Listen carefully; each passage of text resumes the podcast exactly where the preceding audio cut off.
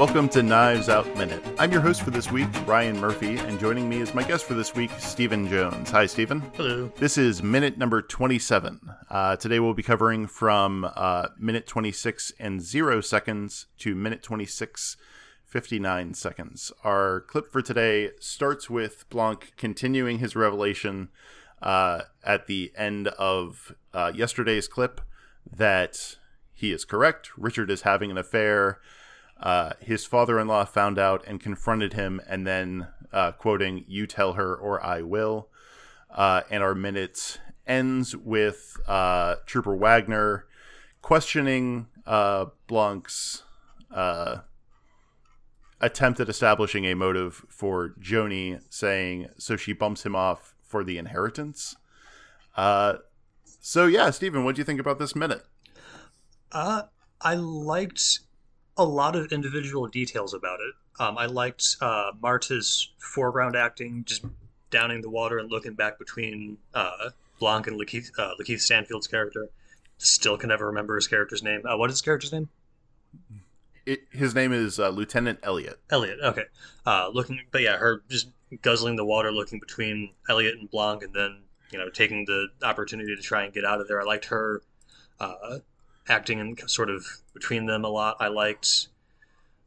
I don't know what it is, but behind uh, Christopher Plummer and the, the the flashback, he's got something with just two giant eyeballs just staring at him. That's interesting. I I don't know that I actually uh, keyed in on that. Yeah, let me see if I can. I I do definitely uh, you know agree with your your your point about the interplay between Elliott, Marta, and Blanc. Like it starts with Lieutenant Elliott, you know, wanting to respond to uh, Benoit Blanc's, you know, assertion like, "Oh, this is a motive." He gets, you know, a few words into it, and then uh, it checks again to make sure Marta's okay because that's a wild thing that just happened. Yeah. Uh, so and she she's just like weakly like, "Yeah, that's fine. i am fine," and continues drinking the water. Uh, by the way, uh, paste uh, sent uh, on in the uh, the Discord chat. There's a screen cap of the the shot with the weird eyeballs behind Christopher Plummer. Ah, that is a very striking image. That that's yeah, it's just kind of st- like almost.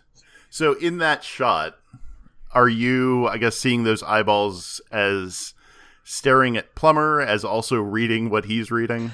I feel like they might just be there for being a very striking image because it seems like he's got a lot of yeah.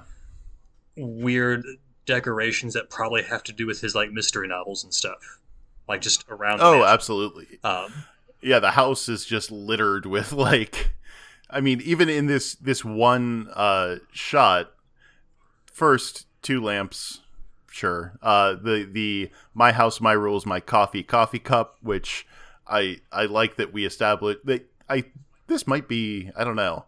It's definitely his favorite coffee cup uh, per per the movie. I think it's the only one we see. Uh, and there's some kind of big bug. I don't know what this big bug is. Yeah, like I don't know if these tie into his books, which would be I guess be kind of weird because he's so anti like marketing and uh, movie rights and all that. I guess he's just got a really eccentric decorating style. I, I feel like regardless of whether we're talking about uh, Harlan Thrombey or Christopher Plummer, whatever stuff he wants to jam in his house, more power to him. Like, yeah, good good for you on just you know all this all this stuff. Uh, so that scene uh, does occur while we're trying to establish. Oh, R.I.P. By the way, Christopher. Uh, or while while. What's that? Um, also, R.I.P. Christopher Plummer. I think he died recently. Oh yes, yes, absolutely. Uh, that was only recently. That was uh, the fifth, I think. I, I, yeah, yeah. I that was after. Uh, yeah, that that was. Uh, very sad. Yeah. Uh, so that scene is Blanc's attempting to establish, you know, that Joni might also have a motive. Um, that you know he knows that he was lied to. Uh, he he works his way through uh, what was said to uh, the idea that Harlan was planning on cutting off her allowance because she's been uh, sort of double dipping. Uh, the school is being paid directly. Uh, Joni says that he sent the money to her, uh, and so she's pocketing uh, the double payment, and that's what his uh, business manager discovers and is in the letter that he's showing to Marta. So, yeah, I guess what do we think about Joni's potential motive?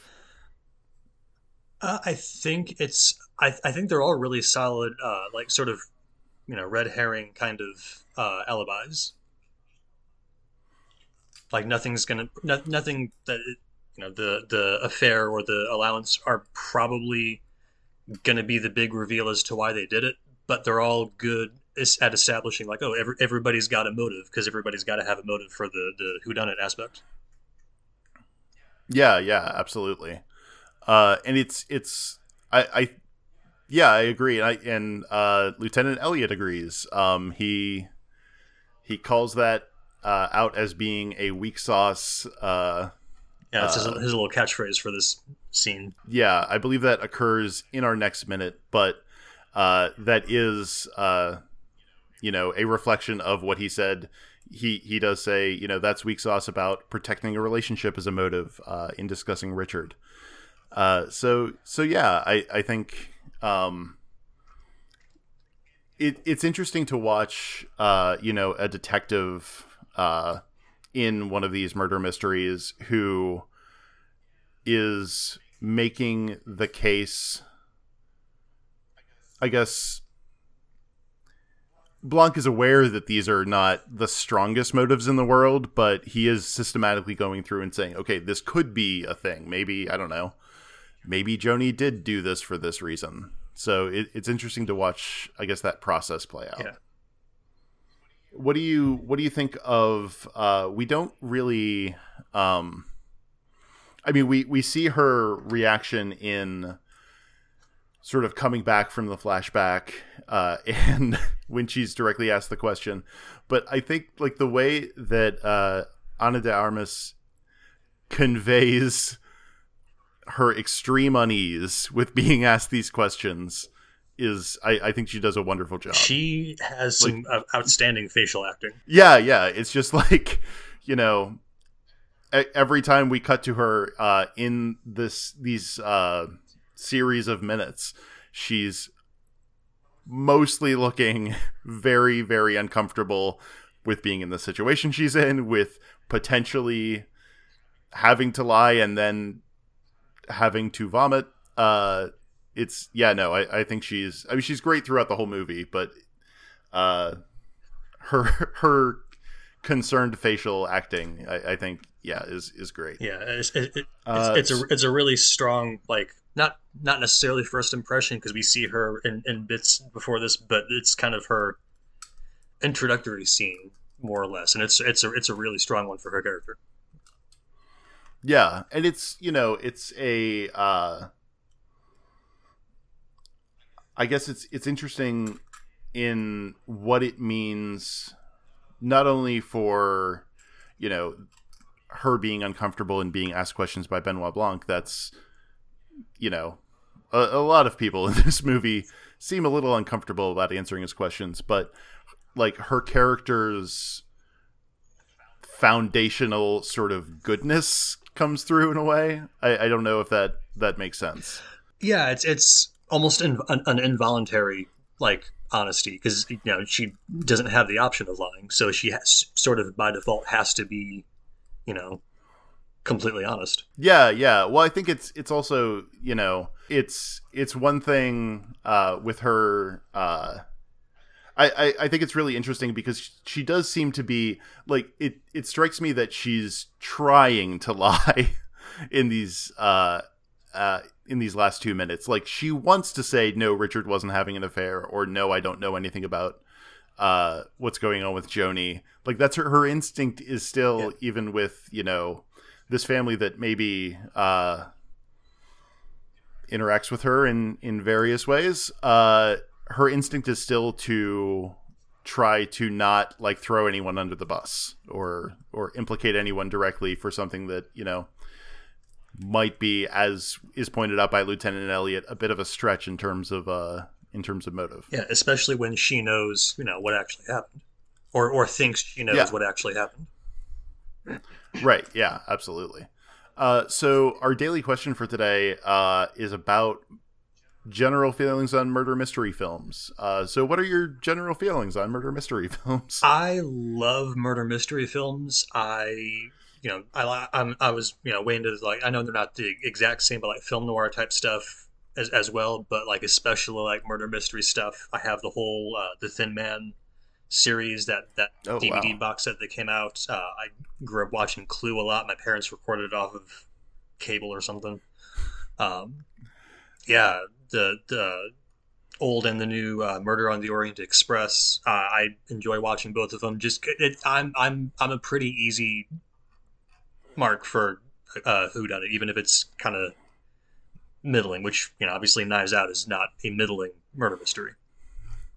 Right. Yeah. Absolutely. Uh, that's that's really interesting. I I think you know it's murder mystery is one of those areas where I I really enjoy uh, watching a murder mystery when I like think to watch one. Uh, I don't know that it's it's. I feel like it's another one of those areas where uh, you feel like you have uh like if you haven't seen a you know a given movie like I, I haven't experienced the genre enough i really enjoy it but there's a lot where i'm like oh i need to go watch that it's kind of like somehow i've gotten to this point in my life and i hadn't seen i've never seen the movie goonies and i kind of feel like at this point i shouldn't because i feel like i've missed the boat on that uh, but with with a lot of these uh, with a lot of murder mystery movies, I feel like it's just a okay. I need to make time. I need to go back and I need to like watch, uh, watch a lot of things that I like have been meaning to, but just keep not doing. Um, it's definitely this is definitely an interesting entry in the genre. Um, sure. There were uh, in uh, some other episodes uh, of Knives Out Minute, uh, we uh, discuss, I guess, parallels between this movie and the work of like Agatha Christie. So you mentioned Murder on the Orient Express. What's your, I guess, sort of take on that sort of parallel? I, I think to to a degree, there's uh, sort of a, a timeless fascination with this the the sort of stories that you know she wrote, especially like Murder on the Orient Express or this, where it's a cavalcade of rich people embroiled in like really lurid, tabloidy, if it were happening in real life, sort of stories. If yeah, you know, if it turned out like you know Warren Buffett had killed himself, but maybe it was like a murder plot about his his will or something. I, I, I would want I would watch that news story and then watch all the movies they made out of it.